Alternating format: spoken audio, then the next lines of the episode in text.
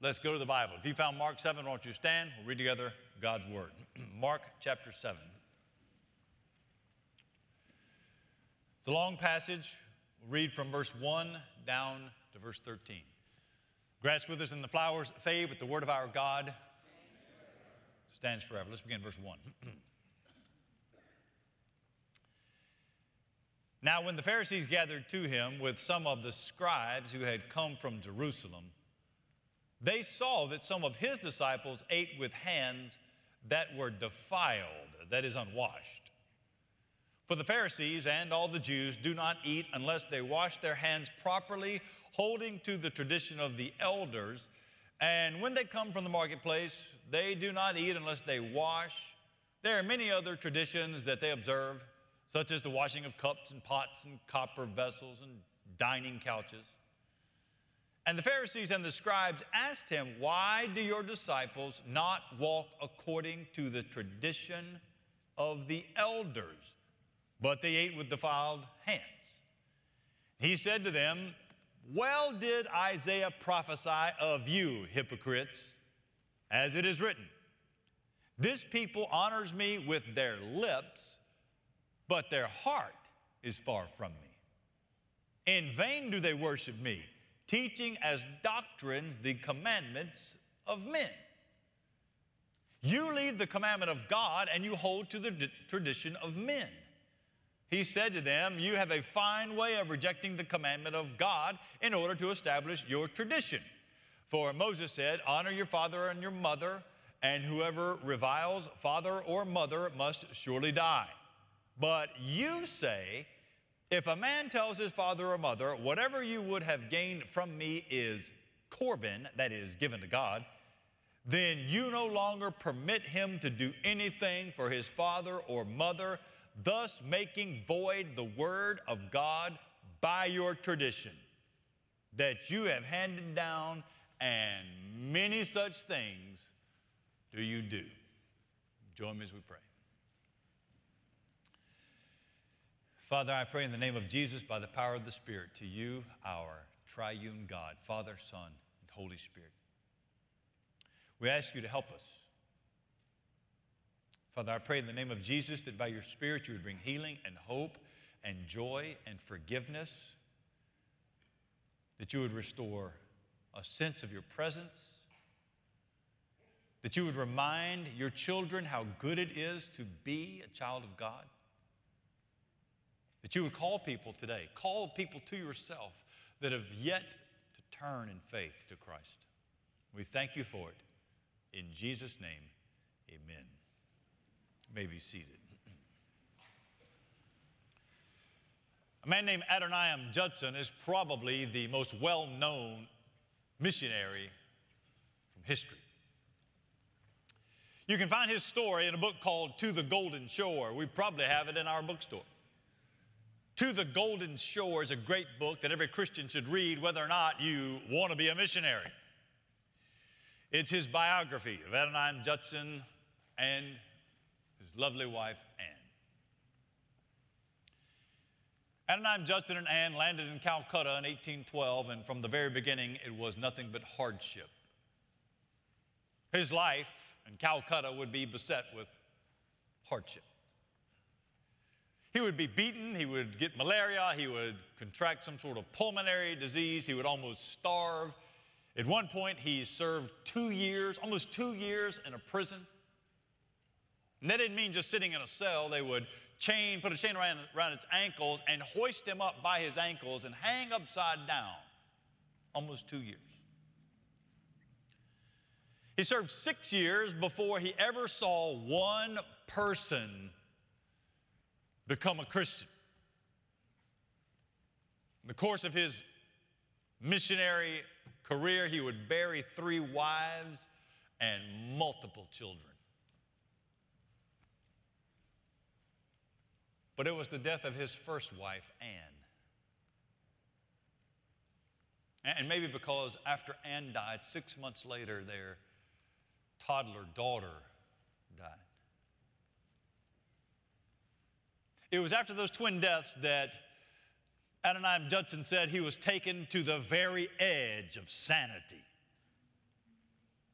At one point, he was, had gotten so mortal and thinking of mortality and death that he, he dug his own grave, and sometimes he would just go and lay in his own grave and sleep in it. Said he almost, almost lost his faith. Said that he came to the realization that, that when he was not holding on to God, God was always holding on to him. He had a real faith. A faith not in his own ability to believe, but a faith in God's ability to keep. Genuine faith in a wise and all good, supremely good, loving God that holds us secure in Christ. That's all ahead of us now. We get to Mark chapter 7, it's time to turn the page. Things have changed, and the direction in the gospel has changed. You've been with us for some time, we've been going through Mark. Mark chapters 4, 5, and 6 show us all of who Jesus is. Mark is writing to make sure that his hearers understand that Jesus is all God and he is all man. He answers the question Who is this? that calms the storms and walks on the water and feeds the thousands. Who is this? Chapter 7, the miracles were over. If this is your first time, you, you came in a good Sunday. You, you, you've caught us now as we turn the corner. This will be the beginning of the story of Jesus, and the very last year of his earthly life begins here, chapter 7. Jesus turns our attention to what is necessary, what is real. The miracles have stopped. Now he'll start teaching about what lasts. What's going to hold you up when you feel like you are drowning? You think you're not going to make it. Look, we got to get past religion and rituals and rules. We, we got to get to what is real. We need to work past culture and expectations and, and, and even values and bore down, bore down, dig down into real faith. Chapter 7 is a, is a shift in tone, it's a shift in attention as we now begin to peer into the very soul of what does it mean to be a Christian to look into the soul of what does it mean to actually be a child of God. What does it mean to have real faith? And I can give testimony to this. I can give testimony to this. Real faith will always get you through. Real faith will always get you through. Let's do what we've been doing when we come to these long passages. Let's go back through it and just gently, kind of just quickly walk through, point out a couple of things, verses 1 through 13. And then after doing that, then we just make some applications and make that the sermon. Join me there, Mark chapter 7. We'll start in verse 1 and just start, start walking through it and providing some, uh, uh some explanation. Join me there, verse 1. Now, when the Pharisees gathered to him with some of these scribes, they came from Jerusalem. Pharisees were the religious leaders of the Jews, the scribes were the scholars. They came from Jerusalem. It is a 90 mile journey. You travel in a car, it's about an hour and a half. You walk it, it's going to be six or seven days. They had something on their mind. They are not there to congratulate Jesus. The fame of Jesus has risen to the degree that those in Jerusalem were looking for a reason and a way to execute. They needed a crime. The scribes and the Pharisees are, they have been dispatched to go and watch Verse 2 tells us they get there and they saw that some of the disciples ate with hands that were defiled, that is, unwashed. Now, defiled or unwashed is not like what you and I might think about being unwashed. We think about people washing their hands, we want them to wash their hands because we don't want germ on their hands. We don't have to shake somebody's hands, got germs on their hands. There are a lot of you sitting here right now. You are so glad that we don't say, hey, get up and greet your neighbor, go shake hands. You're glad that that's over. COVID knocked that all the way out. Now I'm, I'm lucky to get a fist bump out of people now. That's not what they were talking about. The hygiene, they, they thought there was some religious significance to washing hands and saw that Jesus' disciples didn't do it. Now you'll notice in verses 3 and 4, you see verses 3 and 4? Mark gives an explanation. He does that. This is how we know that the Gospel of Mark was written to Roman, to Gentiles, because he's having to explain why the Jews did this. Verse 3 and 4, he gives the explanation. The Pharisees and all the Jews did not eat unless they washed their hands properly, holding to the tradition of elders. When they came home from the marketplaces, they do not eat unless they wash, and there are many other traditions that they observe, such as the washing of the cups and pots and, and copper vessels and dining couches. It, it's like Mark saying, okay, you get the idea. It's a religious thing that they did. Then he brings us back to the story in verse 5. The Pharisees, that's the leaders, and the scribes, that's the scholars, asked him, Why do your disciples, and by implication you, why do your disciples not walk according to the tradition of the elders? Notice they're not saying, Why don't they follow the law of Moses? It's the tradition of the elders. They eat with defiled hands, and to them Jesus said, Now he's going to quote the Bible. I love the fact that Jesus will always make his argument from the Bible. He reaches over to the Old Testament, pulls up Isaiah chapter 29, and this is what he says Well, did Isaiah prophesy about you, you hypocrites? This people honors me with their lips, but their heart is far from me. In vain do they worship me, teaching as doctrines the commandments of men. This is about worship.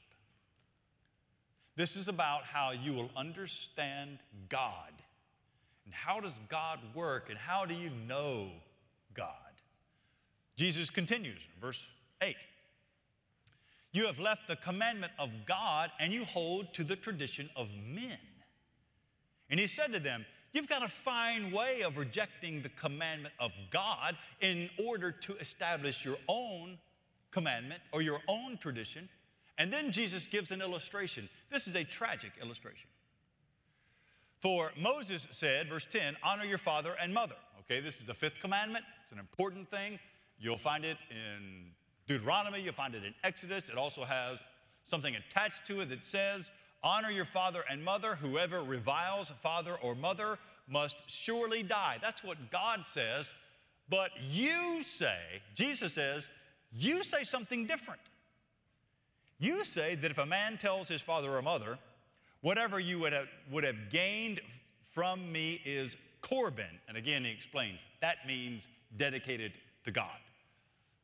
So the idea was you worked to a certain age, in that day and time, there was no retirement plan. Your retirement plan was once you were not able to work anymore, your children will have set aside enough money they can take care of you. But there arose a tradition that the elders said if you'll say that that money is dedicated to God, Corban, then you won't have to take care of your parents.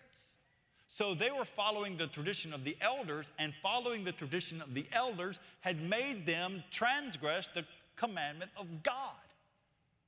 And Jesus is saying to these smart people, these leaders, scribes, and Pharisees, don't you see that you have taken this idea of tradition to the point it is now making you transgress God's law. And then verse 13, he says, Thus they, you do that and you make the word of God void. You've made it void by your tradition, and there are all kind of things that you're doing. Now here's he's get, now Jesus is getting to what does it mean to have real faith. Now let's go back and see if we can make some applications. I'll start slow and we'll pick up speed as we go. Here's the first one. Number one real faith. Real faith withstands scrutiny. Scrutiny. Real faith. You have real faith. Stand up to scrutiny. That's what, that's what verses 1 and 2. The scribes and the Pharisees, they had gone from Jerusalem to find Jesus. They went there because they wanted to watch him, they wanted to trap him. Christians live Christians live in glass houses. You live in a glass house. Now, you can sometimes, re- you can sometimes resent living in a glass house, you want to pull the curtains. I would say don't pull the curtains. Polish the glass and let the people look. Scrutinized. Jesus didn't hide, but he was to make sure that you have the right understanding. The Pharisees and the, and the scribes, they came with their scrutinizing, spying eye, and they say to Jesus, verses 1 and 2, Why do your disciples not keep the tradition? And then Mark explains in verses 3 and 4, he says, You know, the Jews, they felt like they had to wash their hands. It's part of their tradition after everything. He's, he's telling the Roman church, this is why this is such a big deal. Is because they've gone beyond the law of God and now we're following a tradition. And why do we do the things? It's good for us from time to time to ask the question why do we do the things that we do? What part is tradition? What part is legalism? What part is worship? What part is important? What part is not? It's good for us to be able to think about those things here at Hickory Grove. Why do we start the service this morning with the reading of the Bible? Why is the call to worship reading the Bible? Why do the songs, all of them, find their root somewhere in Scripture as either a prayer to God or a song about God? Why, in the middle of our service, do we pause to have a prayer of confession? Why do we do those things? What, what is important in the life of a church's worship? What is not important? Why do I have a tie on? Why does John Sigmerton not wear a tie? Does that, does that even matter? The answer is no. It's good for us to think what does matter and what doesn't matter. And that's the point that Jesus is going to take these scribes and these Pharisees. You're coming and asking questions about a tradition that has nothing to do with God's Word. You see, real faith is able, able to withstand scrutiny. That's one thing. Let's go a little, let's pick up the speed a little bit. I'll give you a second point, see if we can get through it. Number two. Real faith hates legalism. Legalism. Hates legalism. Let me show you where I get that. It's in verse 5. Uh, the text says that Pharisees, the Pharisees and the scribes, they asked him, Why do your disciples not walk according to the tradition of the elders, but eat with defiled hands? You understand that this group is scrutinizing Jesus now. The question about legalism is a question that the scribes and the Pharisees, they're asking verse 5, why do they not follow the tradition of the elders? So let me pause here and say, what is the tradition of the elders? If you want to do your own research, you can look up two words, Mishnah, M I S H N A H, Mishnah, or the Talmud, T A L M U D. What that is, is a collection of writings that serve as a commentary on the Old Testament. So you have the Bible, God's law, and the scribes and the Pharisees would read it and then write a commentary and say, well, in order to keep you from, from breaking God's law, you need to live like this. And over the years and into the centuries, they added more and more to God's law to help you not break God's law, but in an effort to keep you from not breaking God's law, they started writing their own tradition. And that tradition became equal to God's law. So much so that the Pharisees and the scribes said to Jesus, Why are your disciples not following the elders? They had taken tradition and raised it up to be equal with God's law. And Jesus is going to he is going to bring them back to some sobriety here. Because it's not the tradition that matters. Look, tradition can be tradition can be so healthy. It can be so healthy. We need to know the difference between tradition and traditionalism. We all have traditions, family traditions. There are I mean, college football started yesterday. All of these traditions that go with college football, it can be really healthy to build a culture, to have good tradition, can make the place solid. We have our own traditions here. But traditionalism says if you don't do this, then you are not really worshiping. And the question that the scribes and the Pharisees have for Jesus is not, why are your disciples breaking God's law? That's not what they were asking. They had elevated their tradition up to the, to the level of God's law, and they're asking, why aren't they following the rules? I mean, in this case right here, why they weren't washing, the only people that were required by God's law to wash their hands before going into the holy place were the priests. Ordinary people weren't required to do that. That was the elders that said, well, if the priests do it, maybe the ordinary people, and they made that part of the law. That's, that's binding, that's legalism. What about legalism now? What is legalism today? Legalism is going to be when you major on the minors. When you major on the minors and you miss God. Legalism is when you, you elevate what is human, what are human rules, above what is divine. What does God say? And when you start elevating what is human over what is divine, you create a form of idolatry. You actually create a God that is not the God of the Bible.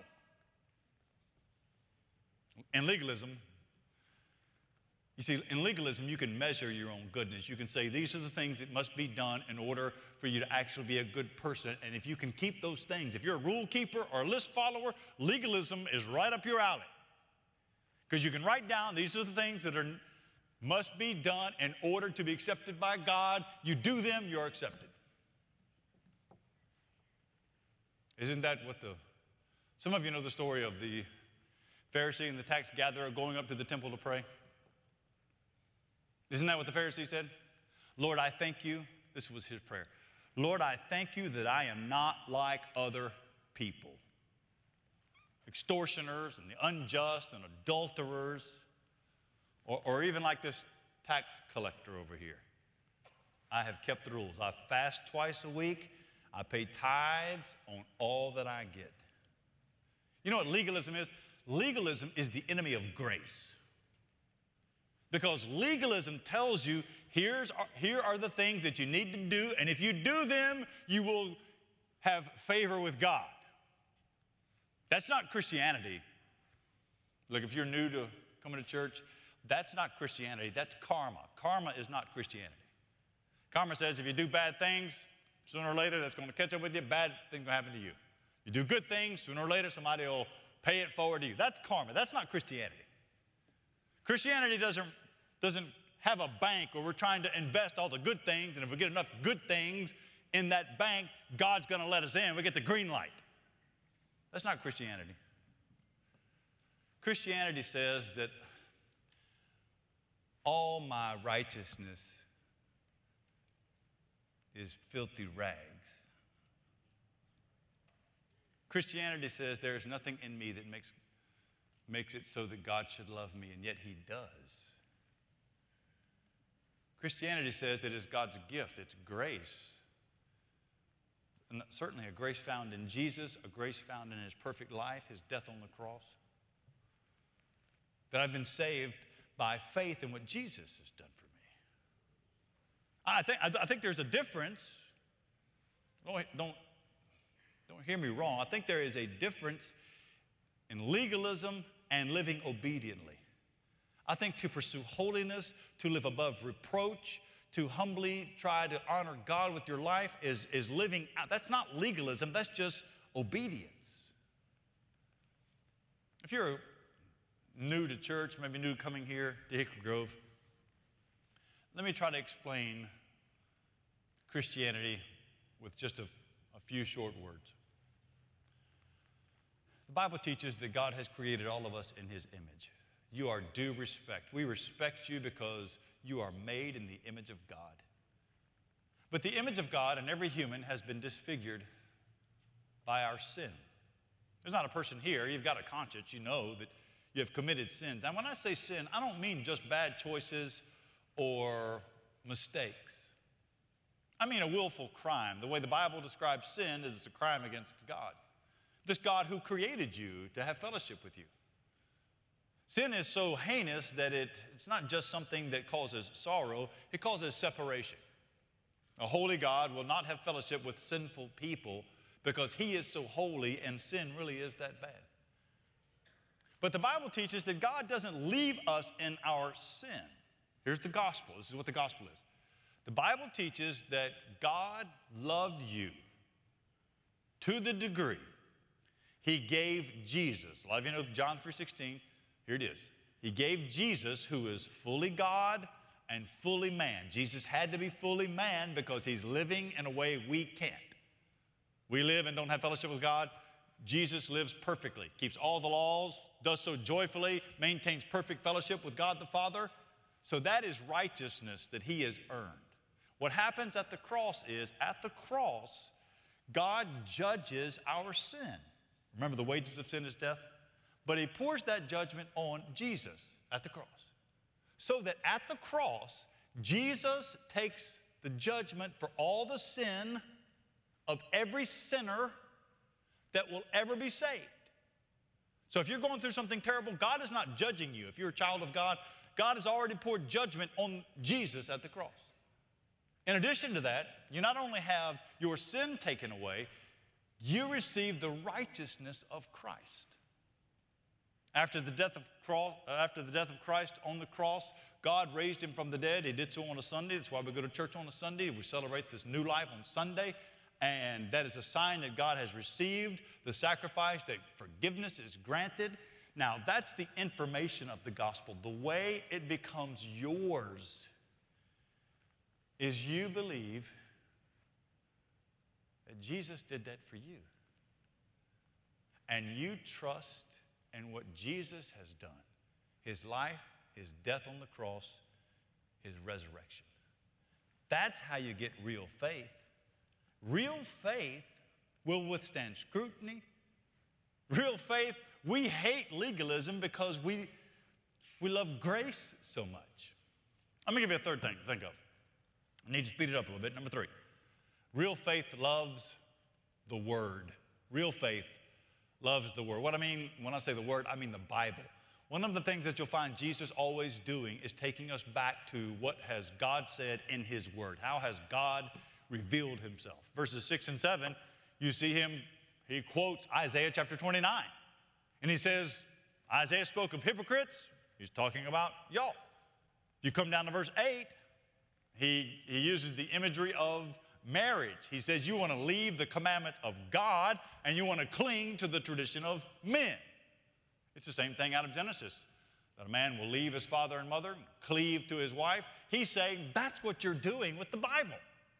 Or verse 9, he says, You've rejected the commandment of God, you've established the tradition of men. Or down in verse 13, he says, You're going to take the word of God and, and make it void, you're emptying it. What is he saying? He's saying that any tradition, church tradition, family tradition, cultural traditions, weekend traditions, any of those must come under the authority of God's Word. It is God's Word that, that shows us who He is and how we are saved and how He loves you, how to live what to reject and what to receive. Real faith loves the word. Going to give you a fourth thing about real faith. Number four, real faith takes responsibility.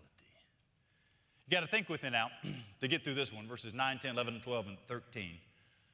To make his point here, Jesus uses an illustration from the day. It's one of the most egregious abuses of that day verses 9, 10, 11, 12, 13. I'm trying to read it and explain it again.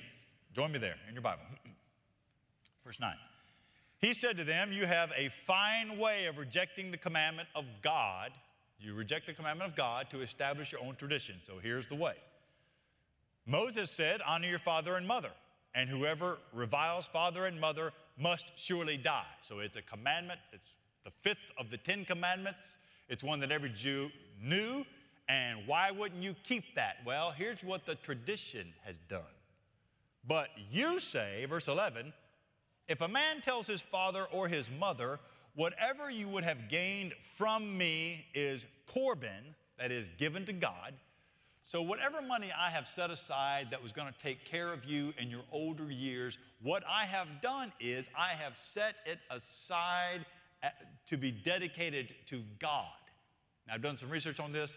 You could do that, not have to give it to the temple. You could just say you were doing that, and if the law of nature played out, your parents, they're older than you, they're going to die, they won't know, they'll be gone, you can keep that money. And, and so, what was going on is it was finding a loophole, you see. That you, um, verse 11, you say, if a man tells his father or mother, whatever you have gained from me is Corban, I've dedicated it to God, then you no longer permit him to do anything for his father and mother. He gets to keep that money.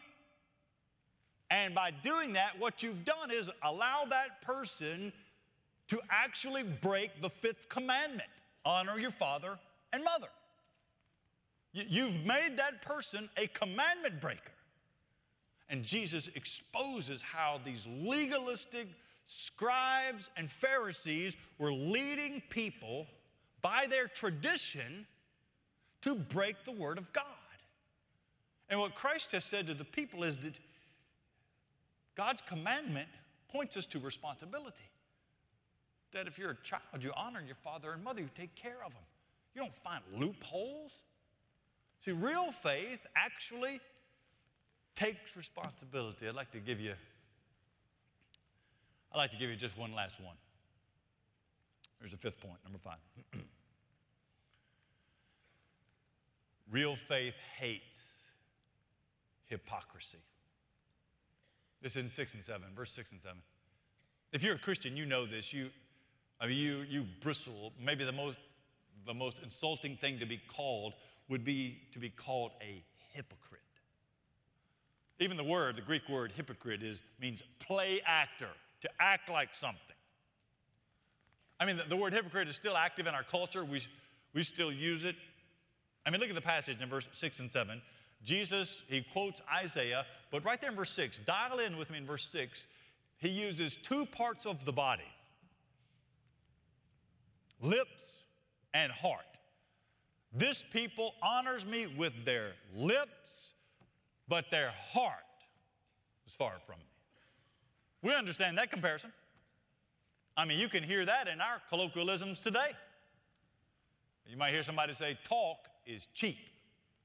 Or we used to say, um,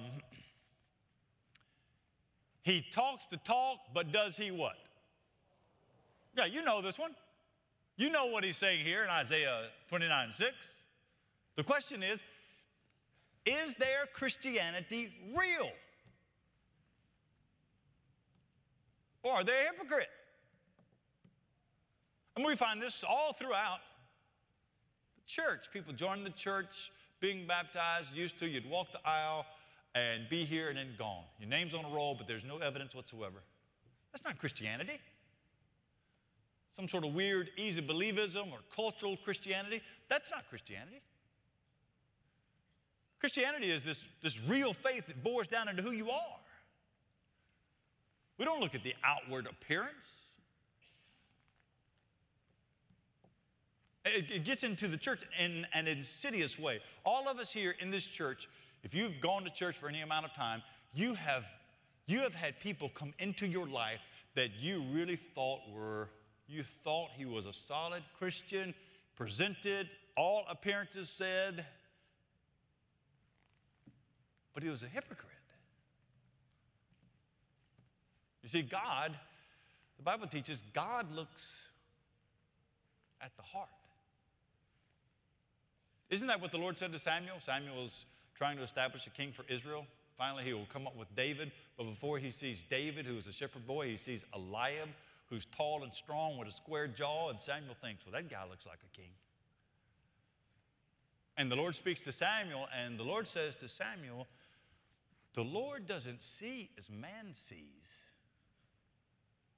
Man looks at the outward appearance. The Lord looks at the heart. The scribes and the Pharisees here talking to Jesus, they were obsessed with the outward ceremonial cleanliness. And Jesus is saying to them, all of that religious nicety doesn't have any value compared to the heart. He's telling the Pharisees and the scribes, Your worship is useless. It's a failure because it doesn't come from the heart. That's what I want for you.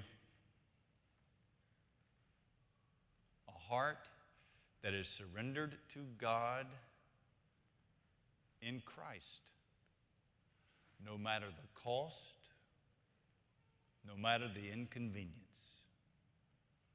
A heart and a life that is gripped with real faith. Because real faith will always get you through. This morning, with your heads bowed, would you join me for a moment of prayer? heads bowed this morning as we go to the Lord, a moment of prayer and commitment, part of our tradition here. And it is just a tradition. Part of our tradition is to end our service with a time of response. It's a song of worship, it'll be our last song. It is our church saying to you, we invite you, if you want someone to pray with you, our pastors are here. If you want someone to pray with you, to to talk to you further about what it means to give your life to Christ.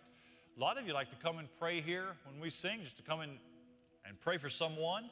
If you'd like to come forward when we sing, we invite you to do that. Or maybe that's not something you're interested in, but you do want to talk more about what it means to give your life to Jesus. We'll be outside in the lobby when church is over. All of our pastors will be out there. You'll see us standing around, uh, some near the tables, and would love to talk to you about what it means for you to put your faith in the perfect life, atoning death, and the victorious resurrection of Jesus. Father in heaven, we pray in the name of Jesus and by your Spirit that you find us faithful, that you bless this church, that you draw people to yourself, that you strengthen us for the task. God, I pray you give us a faith that is real. We ask this in Jesus' name. Amen. Stand, please, as we sing together.